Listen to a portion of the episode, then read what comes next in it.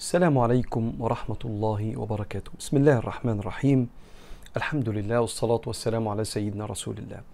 بسم الله مكملين مع حضراتكم المجلس التسعة عشر من سلسلة الطريق سلسلة تعلم العلم الشرعي دراسة العقيدة والشمائل المحمدية والفقه على المذاهب الأربعة ثم الترقية وتزكية النفس. كتاب العقيدة الطحاوية للإمام أبي جعفر الطحاوي كتاب الشمائل المحمدية للإمام الترمذي كتاب الفقه على المذاهب الأربعة للدكتور محمد بكر إسماعيل رحمه الله وكتاب أيها الولد للإمام الغزالي.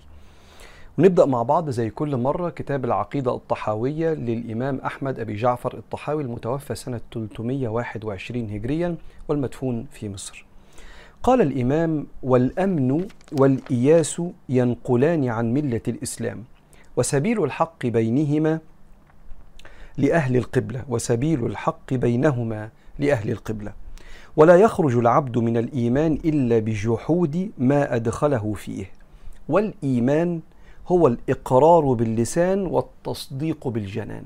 نقف هنا وأقول لحضراتكم كلام أهل العلم في المسألة دي. الأمن هو الجرأة على ربنا والاتكال على رحمته بطريقة تخلي الإنسان يضيع الفرائض ويبقى جريء على الكبائر ويبقى جريء على حقوق الخلق.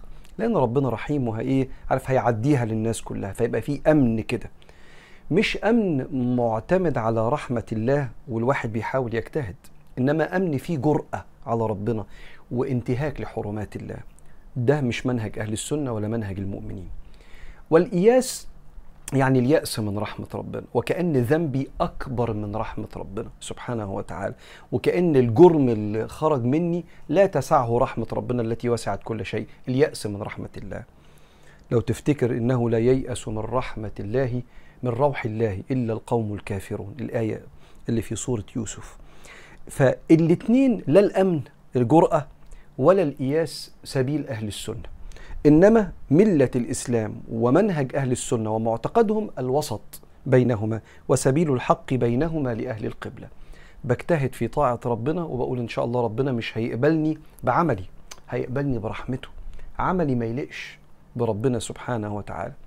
بل إن عملي هو توفيق من الله سبحانه وتعالى وصدقتي هي مال الله اللي ادهولي ثم أكرمني بالصدقة ثم بعد ما تصدقت أكرمني وأخلف علي فكل حاجة من ربنا. إنا لله وإنا إليه راجعون. فكله العمل عمل ربنا زي ما المصريين بيقولوا. فيبقى الإنسان بيجتهد لكن متكل على رحمة ربنا. دي عقيدتنا. ولما أذنب أخاف. أخاف من ذنبي. أخاف إن أنا أكون بأخاطر بآخرتي. وأخاف إن ربنا يقيم علي الحجة بجرأتي على الكبائر أو تقصيري في الفرائض والأركان. فابقى بحاول أتوب لربنا وأنا عندي كده إيه؟ وجل. وجل يعني شيء من خوف من اللي بدر مني لكن في نفس الوقت ما دام ربنا وعد إنه هيتوب عليا إن شاء الله يتوب. ففي شيء من الاتزان ما بين الخوف والرجاء والاتزان ده هو سبيل أهل القبلة. أهل القبلة اللي هم المسلمين اللي بيتوجهوا للقبلة أثناء الصلاة. قال ولا يخرج العبد من الإيمان إلا بجحود يعني إنكار. ما أدخله فيه. وبيثبت هنا الإمام أن أننا لا نكفر تارك الصلاة كسلا. وتارك الصلاة معصية. لأن الحديث اللي بيقول العهد الذي بيننا وبينهم الصلاة من تركها فقد كفر أو بين المرء والكفر ترك الصلاة جماهير أهل التفسير والفقهاء بيفسروها إن الإنسان إما بيترك الصلاة كسلا ومعصية ومش مرتب أولوياته ومش مهتم لكنه معترف بيها إنها ركن من أركان الإسلام فده عاصي بيرتكب كبيرة لكن لا يكفر. أما من أنكر الصلاة فده أنكر معلوم من الدين بالضرورة أنكر آيات القرآن اللي آمن بها ودخلته للإسلام. ساعتها هذا المنكر هو اللي يتكلم العلماء عن كفره. وأغلب المسلمين اللي مقصرين في الصلاة تركنها تقصيرا وعدم ترتيب أولوية وعدم شعور بالأهمية لكن معترفين بها فلا يكفر إنسان إلا لو أنكر أركان الإيمان أنكر وجود الله الملائكة الكتب الرسل اليوم الآخر أنكر معلوم من الدين بالضرورة. مفيش حاجة اسمها صيام والآيات بتاعت الصيام دي أنا مش معترف بيها مش حاجة اسمها صلاة. وكأنه دخل في القرآن وأم لاغي آيات. هنا ساعتها يتكلم المتخصصين من العلماء والقضاة في مسألة كفر هذا الإنسان.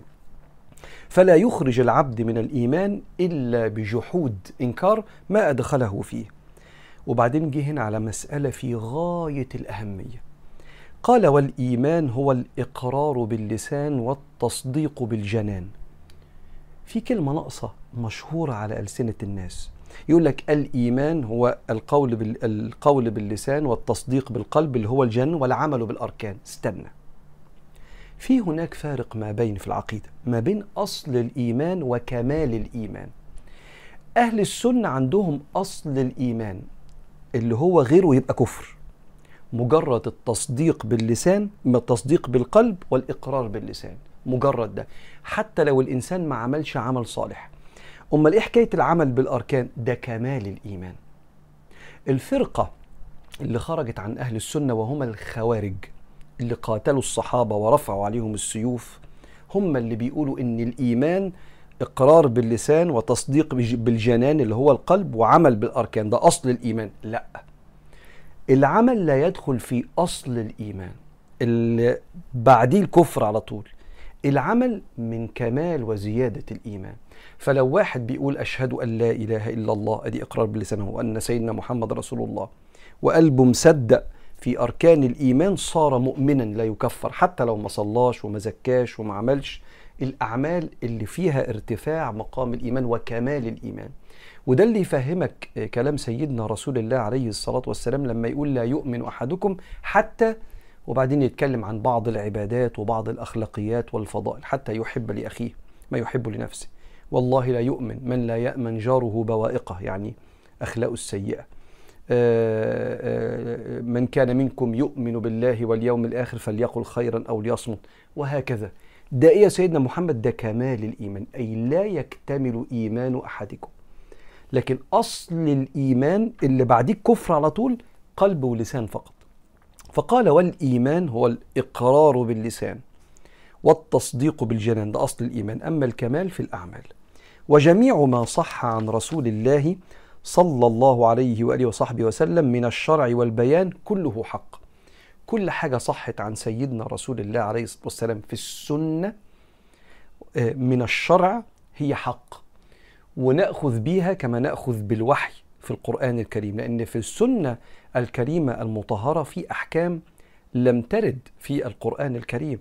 نزلت على رسول الله صلى الله عليه وآله وسلم في السنة. أقول لك أشهر حكم في السنة مش موجود في القرآن قصر الصلاة. قصر وجمع الصلاة موجود في السنة النبوية الشريفة. لأن اللي موجود في القرآن صلاة اسمها صلاة الخوف. إن إن الجيش يكون بيصلي الظهر ورا الإمام قائد الجيش أو الخليفة. الإمام بيصلي أربع ركعات نص الجيش بيصلي وراه ركعتين والنص التاني باصص للعدو. وبعدين الإمام يقوم يقوم نص الجيش رايح باصص للعدو والنص التاني يصلي وراه الركعتين تاني. فيبقى نص الجيش صلى ركعتين والنص التاني صلى ركعتين والإمام هو اللي صلى أربعة. صلاة الخوف دي امتد حكمها وصارت بعد كده للمسافر إن الإنسان ممكن يصلي الظهر اتنين والعصر اتنين اللي حضراتكم عارفينها اللي اسمها صلاة القصر. مين اللي قال كده؟ مفيش آية بتقول كده. نزلت في السنة. ف وأحكام كتيرة بقى. أحكام كتيرة جدا جدا. إحنا نعرف الزكاة إنها في القرآن لكن ما نعرفش اتنين ونص في المية دي إلا من السنة. ما نعرفش آآ آآ الصايم لو نسي وأكل وشرب يكمل صيامه ولا لأ؟ إلا من السنة. ما نعرفش الظهر كام ركعة ولا توقيت صلاة الظهر بالظبط إمتى ولا لو واحد نسي الركوع يعمل إيه. كل أصول هذه العبادات موجود عنها في القرآن نصوص مجملة يعني عامة وجي شرحها في السنة. فمن غير السنة يضيع الدين. فبيقول هنا الإمام في العقيدة وجميع ما صح عن رسول الله صلى الله عليه وسلم من الشرع والبيان كله حق. ثم قال والإيمان واحد وأهله في أصله سواء والتفاضل بينهم بالخشية والتقى ومخالفة الهوى وملازمة الأولى. عقيدة بس كلها أخلاق هنا بقى. بص التضفيرة بتاعة العقيدة مع الأخلاق. الناس الكرام بتوع العلوم النفسية ال CBT ال cognitive behavior therapy أحد المدارس العلاجية يقول لك البني آدم عنده أفكار بتعمل مشاعر بتطلع سلوكيات. هو فعلا الإنسان اللي ربنا خلقه واحد معتقده هو اللي بيطلع سلوكياته. فمعتقدنا إحنا كمؤمنين بربنا وكلام ربنا وكلام سيدنا رسول الله عليه الصلاة والسلام هو اللي بيطلع ناس رحيمة. وفساد المعتقد بيطلع ناس غليظة. فهنا بيقول والإيمان واحد يعني كلنا مؤمنين. ما بنكفرش بعض ولا بنفسق بعض ولا بنقعد نرمي بعض بالألفاظ اللي بتشكك في إيمان البني آدم. والإيمان واحد وأهله في أصله سواء. لكن في بيننا من بيننا مؤمنين عالي الإيمان وفي واحد مقصر مع ربنا. هذا التفاضل بيكون بالعمل. وعمل القلب اللي هو والتفاضل بينهما بالخشية والتقى ومخالفة الهوى. إن البني آدم ما يبقاش عبد متابع لهواه إنما عبد ومتابع لشرع ربنا سبحانه وتعالى وأوامر ربنا واوامر وأوامر سيدنا رسول الله صلى الله عليه وآله وسلم. قال وملازمة الأولى. دايما بيفكر إيه اللي يرضي ربنا؟ أي العمل أحب إلى الله تعالى يا رسول الله؟ قال الصلاة على وقتها. قلت ثم أي. آه ده بيدور على الأولويات. قلت ثم أي. قال بر الوالدين. قلت ثم أي. قال الجهاد في سبيل الله. وهكذا. وختم معنا الإمام بكلمة في منتهى الرحمة. قال والمؤمنون كلهم أولياء الرحمن وأكرمهم عند الله أطوعهم وأتبعهم للقرآن. الإمام بيقول لك الناس كلها أولياء. مرتبة الأولياء ألا إن أولياء الله لا خوف عليهم ولا هم يحزنون. مين يا رب الأولياء؟ الذين آمنوا وكانوا يتقون. لهم البشرى في الحياة الدنيا وفي الآخرة. كأنه هنا بيقول لك الآية دي. والمؤمنون كلهم أولياء الرحمن. فكرك بحديث النبي عليه الصلاة والسلام قال الله في الحديث القدسي من عاد لي وليا فقد آذنته بالحرب. اللي يأذي ولي من الأولياء الصالحين ربنا يعلن عن الحرب. فيا خسارة ويا ضياع من آذنه الله بالحرب. طب مين الأولياء دول عشان نبعد عنهم؟ قال لك المؤمنين كلهم. بص بيعظم لك إزاي كل إنسان عشان لا نغتاب حد ولا نسرق حد ولا نيجي على حد ولا نقهر حد ولا نأذي حد في أي حق من حقوقه لا البدنية ولا المالية ولا النفسية. عقيدة. عقيدة المؤمن اللي عايش للنفع وتحقيق الونس لا للأذى والافتراء. وكأن العقيدة شيء واحد كده ضفيرة مع الأخلاق والسلوكيات.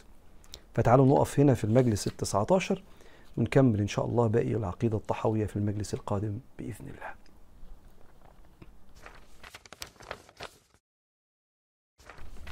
وصلنا مع حضراتكم للكتاب الثاني في المجلس التسعة عشر وهو كتاب الشمائل المحمدية للإمام الكبير أبي عيسى محمد بن ثورة الترمذي رحمه الله والمتوفى سنة 279 هجرية. الشمائل المحمدية تكلم فيها الإمام عن صفات النبي الخلقية والخلقية. خلق النبي عليه الصلاة والسلام وشكل مقتنيات النبي وخلق النبي ومعاملته عليه الصلاة والسلام. وكان الأئمة والعلماء يعلمونا نذاكر ونتعلم الشمائل قبل ما نقرأ السيرة لأنك تفهم النبي أكتر وتتعلق بيه أكتر لما تقرأ الشمائل ثم تقرأ قصة حياته وأنت فاهم من هو رسول الله صلى الله عليه وسلم. قال الإمام الترمذي رحمه الله ونفعنا الله بعلومه وعلومكم في الدارين آمين. باب ما جاء في عبادة رسول الله صلى الله عليه وسلم. قال عن المغيرة بن شعبة رضي الله عنه قال قام رسول الله صلى الله عليه وسلم يعني صلى قيام الليل قام رسول الله صلى الله عليه وسلم حتى انتفخت قدماه فقيل له أتتكلف هذا وقد غفر الله لك ما تقدم من ذنبك وما تأخر؟ قال أفلا أكون عبدا شكورا. مشهور قوي قوي عن سيدنا النبي الموقف ده. إنه قام يصلي فاتقال له سواء من احدى زوجاته ولا من أحد أصحابه. حضرتك ليه مكلف نفسك التعب ده لدرجة إن رجلك بدأت تتورم أو تتشقق من طول الوقفة؟ ومش حضرتك ما عندكش ذنب تقف تستغفر بين يدي الله عليه؟ قال له في دوافع تانية للقيام والعبادة غير إن أنا أكون مذنب. لأن النبي كان عليه الصلاة والسلام معصوم قد غفر الله لك ما تقدم وما تأخر. أيوه ما هو مش كل العبادة عشان ربنا يغفر لي. في حب وفي إقبال وفي اشتياق وفي معاني نبوية إحنا ما نعرفش نفهمها لأن قلب النبي هو قلب النبي عليه الصلاة والسلام. فبيقول له طب أنا هقول لك على حاجة دافع من الدوافع اللي إحنا نعيش بيها إحنا كمؤمنين. أفلا أكون عبدا شكورا؟ يوم عدى قعدت أصلي فيه كتير وقعدت أحضر دروس واشتغلت كويس الحمد لله وكسبت قرش حلال. وكان يوم هادئ ما فيهوش معاصي. قبل ما انام بدل ما أقول على فكرة عملت لربنا كده زي الفل بقى. سيبني بقى يا رب أعيش حياتي شوية. لو هتعيش حياتك في المباح براحتك. إحنا كلنا كده لما اليوم بيبقى حلو علينا تحس إنك بالليل عايز تكافئ نفسك كده وتتدلع وده شيء جميل. يعني ساعة وساعة زي ما سيدنا رسول الله عليه الصلاة والسلام قال سيدنا حنظلة يوم ما كان معاه في الدرس وقعد يبكي وهو بيسمع عن الجنة والنار. رجع قعد يهزر مع مراته ويحسب كده فلوسه قد إيه ويلعب عياله. قال إيه النفاق ده؟ أبقى مع النبي يحدثنا عن الجنة والنار فكأننا نراها رأي العين ثم نذهب فنلاعب الأولاد ونحسب الضيعات ده نفاق ده. فالنبي قال له لا ينفعش أنت معايا شوية في العبادة وخليك شوية كده تنبسط مع أهلك وتضحك وتفرح وتشوف برضو البيزنس بتاعك والشغل بتاعك. ده الطبيعي ما بين العبادة والمباح. بس النبي في حتة تانية بقى. النبي صلى الله عليه وسلم في أرقى أرقى المنازل والمراتب والأحوال في كل حاجة. فهو خلص يومه اللي كان يوم النبي بقى وأنت وما أدراك ما ثقل تقل يوم النبي وحلاوة يوم النبي مع ربنا. طب هنعمل إيه بالليل؟ نصلي. نشكر ربنا على اليوم الحلو ده. صلى الله عليه وسلم. يبقى اعملها مرة. وارتقي لهذا الحال يعني دوق حتة من الحال النبوي كده. ثم آه عن الأسود بن يزيد قال سألت عائشة رضي الله عنها عن صلاة رسول الله صلى الله عليه وسلم بالليل فقالت كان ينام أول الليل ثم يقوم فإذا كان من السحر أوتر ثم أتى فراشه فإذا كان له حاجة ألم بأهله فإذا سمع الأذان وثب فإن كان جنبا أفاض عليه من الماء وإلا توضأ وخرج إلى الصلاة. الأسود بن يزيد بيسأل السيدة عائشة عن حال النبي في البيت بالليل بيعمل إيه. فبتقول له كان أول ما الليل يجي بعد العشاء كده ينام شوية وبعدين يصحى يقعد يصلي يصلي يصلي لغاية السحر الوقت اللي هو قبل طلوع الفجر يقوم. يوتر صلى الله عليه وسلم لسه في شوية على الفجر وبعدين ينام كده شوية في سريره فإذا كان أراد العلاقة الزوجية مع زوجته شوف الألفاظ جميلة إزاي. فإذا كان له حاجة ألم بأهله أي اقترب من زوجته صلى الله عليه وسلم. فإذا سمع الأذان لما الفجر يأذن وثب يعني قام بسرعة. فإن كان جنبا لو كان صلى الله عليه وسلم يحتاج إلى الغسل أفاض عليه من الماء وإلا توضأ لو ما كانش على جنابة وإلا توضأ وخرج إلى الصلاة. صلى الله عليه وسلم. أدي شكل ليل للنبي للناس اللي بتدور على الاقتداء وتقليد النبي عليه الصلاة والسلام. عن ابن عباس أنه أخبره أنه بات عند ميمونة وهي خالته. ستنا ميمونة بنت الحارث زوجة النبي عليه الصلاة والسلام كانت خالة سيدنا ابن عباس ابن عم النبي عليه الصلاة والسلام. قال فاضجعت في عرض الوسادة واضجع رسول الله صلى الله عليه وسلم في طولها. فنام رسول الله صلى الله عليه وسلم حتى انتصف الليل. ابن عباس ابن عم النبي ابن سيدنا العباس عم النبي. عبد الله بن عباس من كبار الصحابة. والنبي كان مسمى ترجمان القرآن لأن النبي حط إيديه كده على قلبه ودعا له اللهم فقهه في الدين وعلمه التأويل علمه التفسير. وهو من أكثر الرواة اللي رووا عن النبي أحاديث صلى الله عليه وسلم.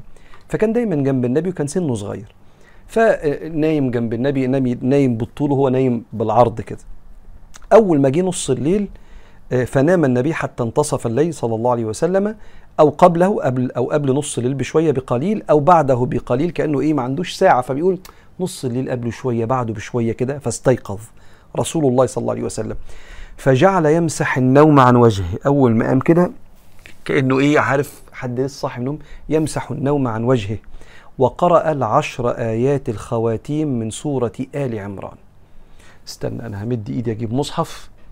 عايز أجيب مصحف؟ أنا لحظة خليكم معايا يا جماعة عشان أقول لكم ننتفع بالعشر آيات دول أنهي عشر آيات؟ اللهم صل على سيدنا رسول الله.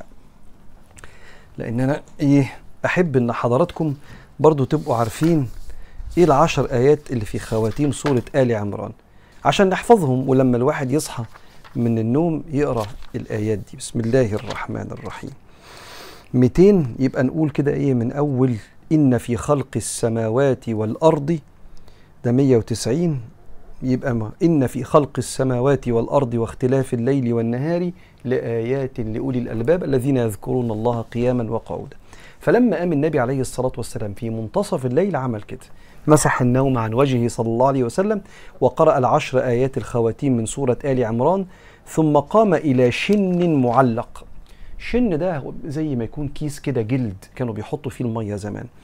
معلق فتوضأ منها فأحسن الوضوء ثم قام يصلي. قال عبد الله بن عباس فقمت إلى جنبه فوضع رسول الله صلى الله عليه وسلم يده اليمنى على رأسي ثم أخذ بأذني اليمنى ففتلها فصلى ركعتين ثم ركعتين ثم ركعتين. الحديث ده مشروح أو ليه رواية أخرى إن سيدنا عبد الله بن عباس لما سيدنا رسول الله عليه الصلاة والسلام قام يصلي بدل ما يصلي هو ابن عباس كمأموم ورا النبي على اليمين كعادة السنة وقف على الشمال. فسيدنا النبي عليه الصلاة والسلام حط إيده على راسه كده بالراحة كده إيه على ودانه كده ففتلها كأنه صلى الله عليه وسلم بيطمنه إن مفيش حاجة. أنا بصلي جنب النبي النبي يحط إيده عليا. هو أنا غلطت ولا إيه؟ لا مفيش حاجة. بس تعالى أقف الناحية الثانية عشان هو كان واقف على الشمال مش عن اليمين. فصلى النبي صلى الله عليه وسلم ركعتين ثم ركعتين ثم ركعتين ثم ركعتين ثم ركعتين ثم ركعتين. ست مرات. ثم اضطجع ثم أوتر صلى ركعة الوتر. ثم اضطجع حتى جاء المؤذن فقام فصلى ركعتين خفيفتين ثم خرج فصلى الصبح. آدي يا سيدي صلاة سيدنا النبي صلى الله عليه وآله وسلم. قال عن ابن عباس رضي الله عنه كان النبي صلى الله عليه وسلم يصلي من الليل ثلاثة عشرة ركعة. 13 ركعة وورد غير كده إنه كانوا برضه 11 ركعة ورد أكتر من حديث عن النبي عليه الصلاة والسلام وعن صلاة النبي صلى الله عليه وسلم. كانت قيام الليل ركعتين ركعتين ركعتين ركعتين وساعات كان يصلي الشفع ركعتين ثم الوتر ركعة أو الشفع والوتر ثلاث ركعات ورا بعض من غير تشهد في النص زي المغرب من غير تشهد في النص. وعن محمد بن سيرين عن أبي هريرة رضي الله عنه عن النبي صلى عن النبي صلى الله عليه وسلم قال إذا قام أحدكم من الليل فليفتتح صلاته صلاته بركعتين خفيفتين. لو هتصلي ركعات كتيرة افتتح القيام الليل بركعتين خفيفتين. ما تبدأش بالطويل ابدأ بخفيفتين لغاية ما يعني كده قلبك يدخل في الصلاة ثم طول بعد كده لو أنت عايز. تعالوا نقف هنا. في باب ما جاء في عبادة رسول الله ونكمل إن شاء الله المرة القادمة في المجلس القادم. والحمد لله. وصلنا للكتاب الثالث في المجلس التسعة عشر من سلسلة الطريق وهو كتاب الفقه الواضح من الكتاب والسنة على المذاهب الأربعة لفضيلة الدكتور محمد بكر إسماعيل من كبار علماء الأزهر رحمه الله ونفعنا الله بعلومه وعلومكم في الدارين. الشيخ محمد بكر إسماعيل متوفى سنة 2006 وتوفي في وقت الحج وكان ساجدا صلى الله رضي الله عنه ورحمه الله. آه الأغسال المسنونة. الفرض الغسل لما الإنسان بيبقى على جنابة أو الست بينتهي عندها وقت آه الحيض أو وقت النفاس. ساعتها الإنسان يجب عليه أنه يغتسل والاغتسال هو تعميم البدن كله المية توصل لكل حتة في جسم الإنسان بنية رفع الجنابة. لكن الإنسان ممكن يغتسل توصل الميه لكل جسمه ولكن سنة.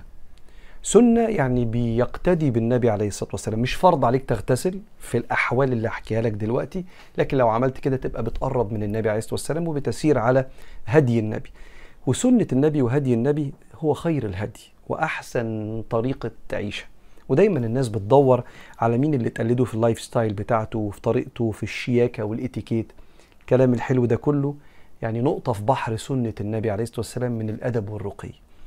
فإحنا عندنا الأغسال المسنونة ست أغسال من سنة النبي عليه الصلاة والسلام. السنة الأولانية غسل الجمعة. يقول الشيخ يسن يعني يستحب يسن للمسلم البالغ أن يغتسل قبل خروجه إلى المسجد لصلاة الجمعة.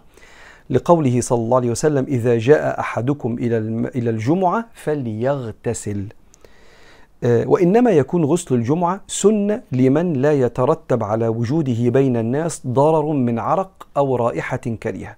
أما إذا كان سيترتب على ذهابه إلى الجمعة من غير غسل ضرر بالناس فالغسل واجب في حقه وتركه حرام. ووقت الغسل يبدأ من طلوع الفجر إلى وقت الرواح إلى الصلاة لغاية ما يروحوا المسجد يعني. ويرى المالكية المالكية عندهم رأي في وقت الغسل.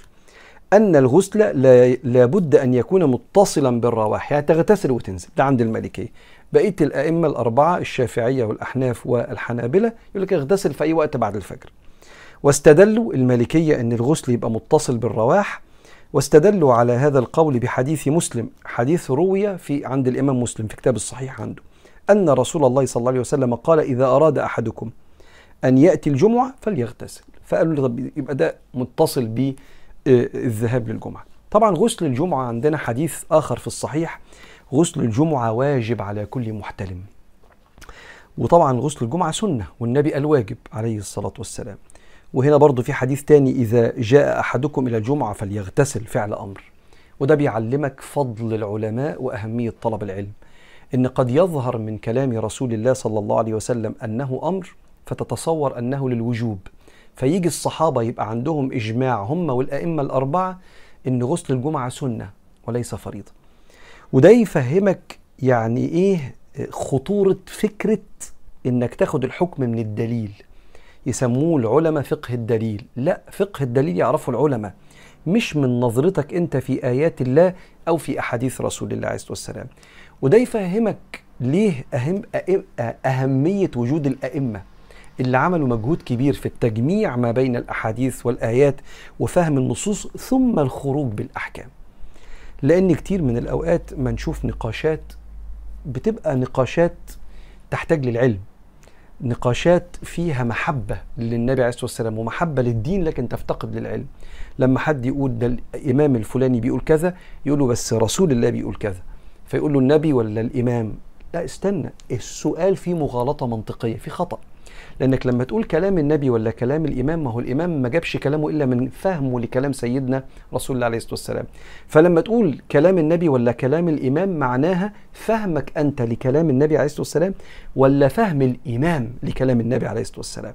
وبالتالي غسل الجمعة عند الأئمة الأربعة سنة رغم ورود الأمر به من سيدنا رسول الله.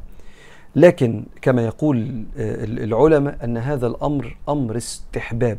وأنه واجب في مكارم الأخلاق وحسن الأخلاق. لما نروح نصلي الجمعة نبقى مستحمين ريحتنا حلوة كده. فدي بس حتة مهمة في كيفية فهم أهمية آراء الأئمة وما نخشش على طول بأدمغتنا في كلام سيدنا رسول الله عليه الصلاة والسلام. الغسل الثاني بعد غسل الجمعة من ال- الأغسال اللي في السنة غسل العيدين.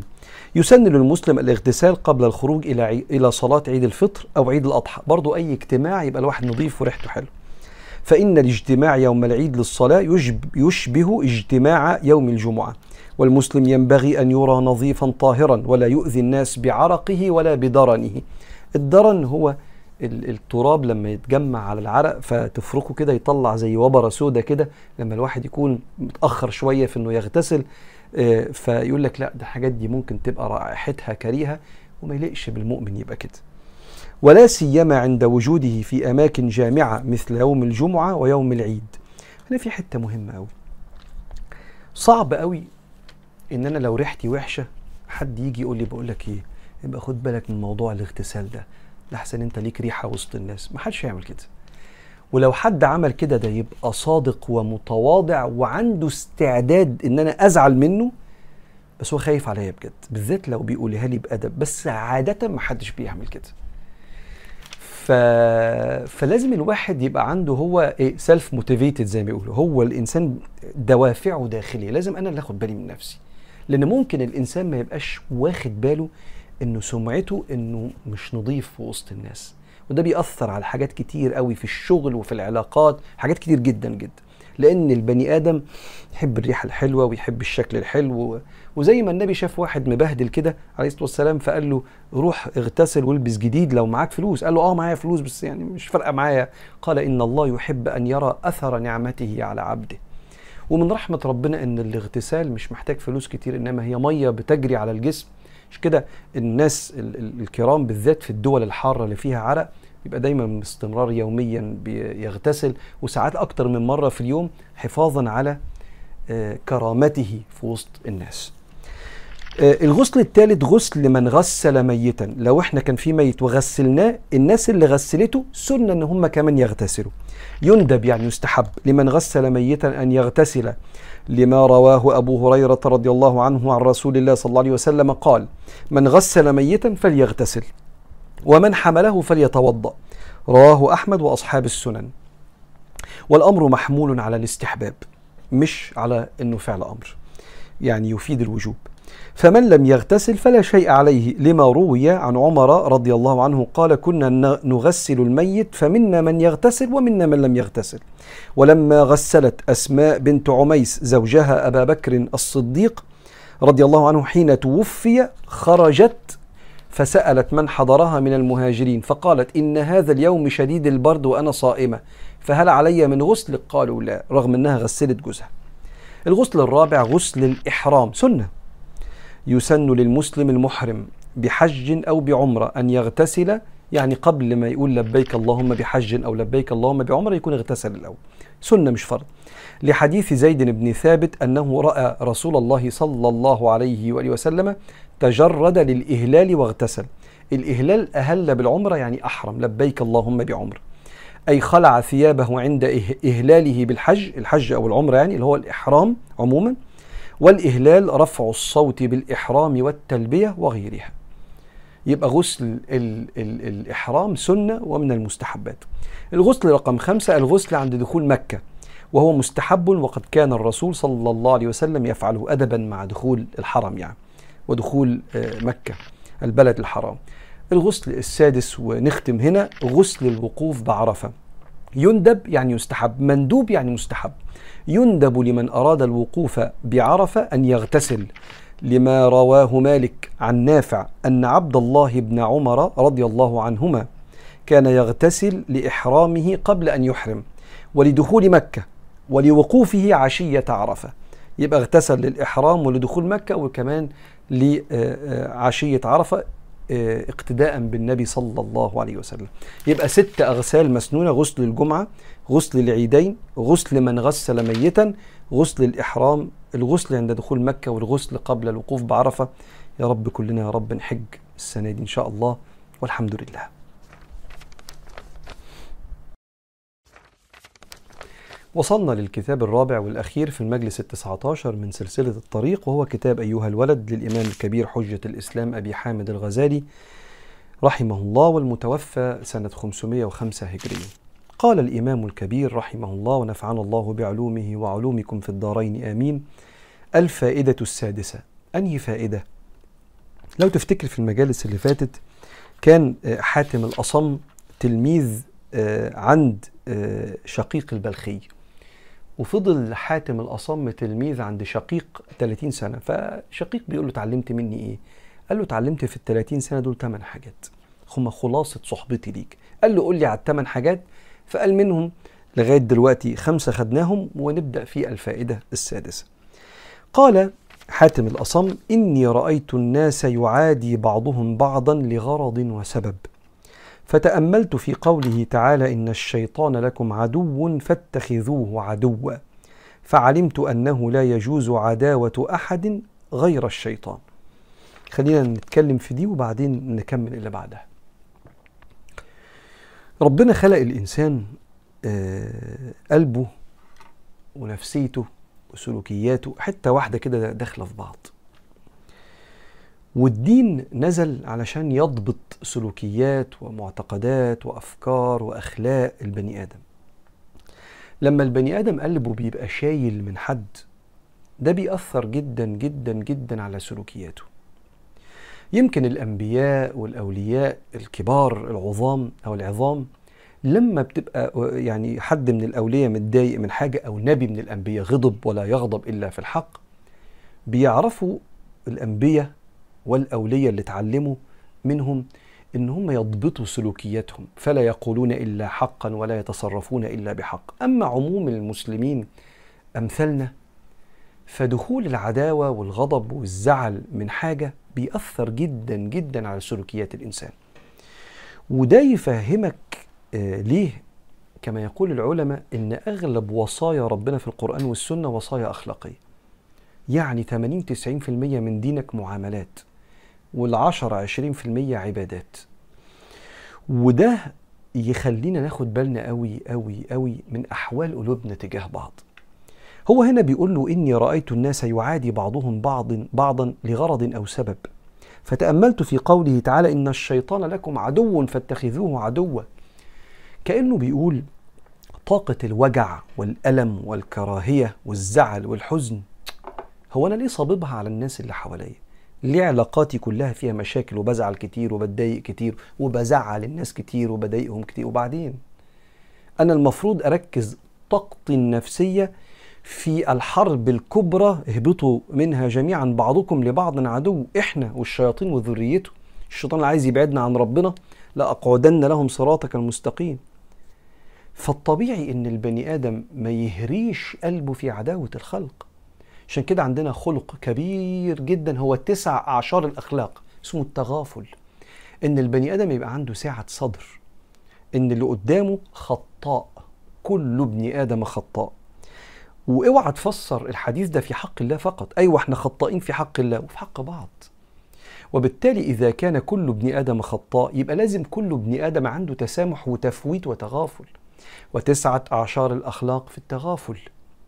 والتغافل هو إنك أنت ما تبقاش غافل أنت متغافل يعني بمزاجك. إيه بمزاجي إيه؟ بمزاجي فاهم إن أنا غلطاتي كتير وبزعل الناس كتير وبالتالي غلطات الناس كتير وهيزعلوني كتير. فأنا نفسي الناس تسامحني وأنا كمان أسامح. فمش بتربص مش بقف على كل حاجة. دايما عندي أفكار بتخليني قادر أفرق ما بين الأخطاء اللي لازم يبقى فيها وقفة والوقفة دي لما أعملها أعملها وتخلص. يعني أنا مش كل حاجة بعاتب عليها واملى قلبي بالوجع تجاهها.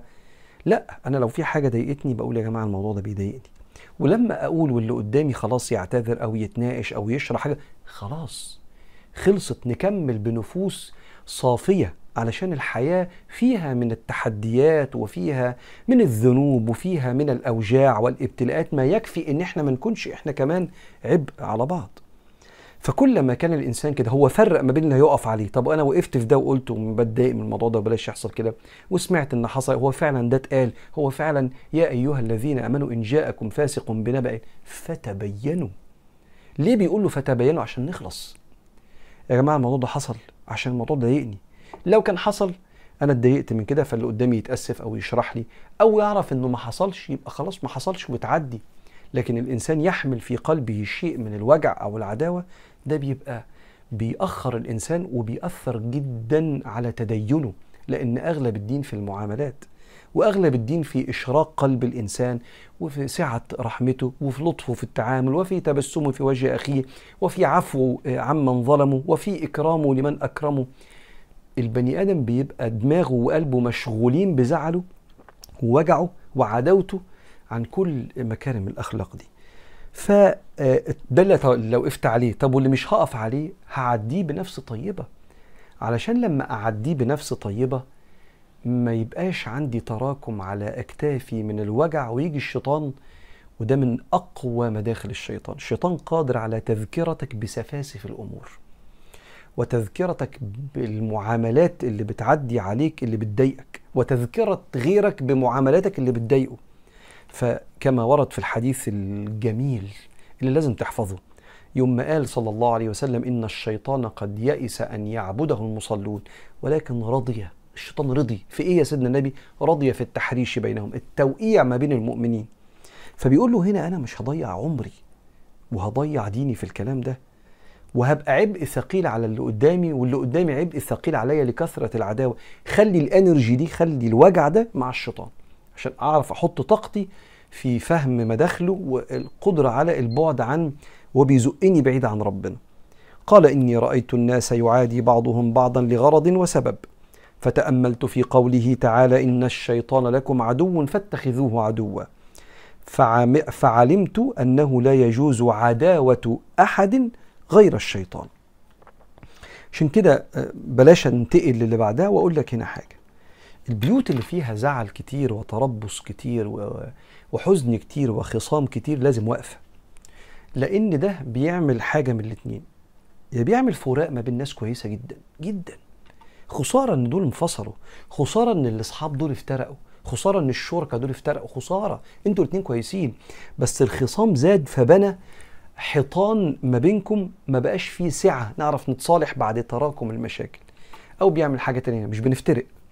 لكن بنعيش حياة صراعية مليئة بالمغالبة وال والمكر والكيد. وعايز أوجعك وأنت توجعيني وانك نفس الكلام بين الأصحاب والشركاء وتبقى العلاقة يضيع فيها الدين. وبرضه هفكرك بحديث النبي صلى الله عليه وسلم يوم ما قال ألا أخبركم بما هو خير من الصلاة والصيام والصدقة؟ يعني الزكاة. قلنا بلى يا رسول الله. قال إصلاح ذات البين. خلينا طيبين مع بعض لطاف مع بعض. عندنا رحمة مع بعض إصلاح ذات البين اللي بينا فإن فساد ذات البين هي الحالقة. لا أقول تحلق الشعر بل تحلق الدين. وهنا يكسب ويربح ويرضى دنيا وآخرة المبادر. اللي دايما بياخد خطوات تجاه الإصلاح. اللي قال عليه ربنا في القرآن آيتين ادفع بالتي هي أحسن السيئة. يعني لما تجيلك سيئة ادفعها بالتي هي أحسن. يجيلك معاملة وحشة عامل من أمامك كما يليق بيك أنت مش كما يليق بطريقته. ادفع بالتي هي أحسن السيئة.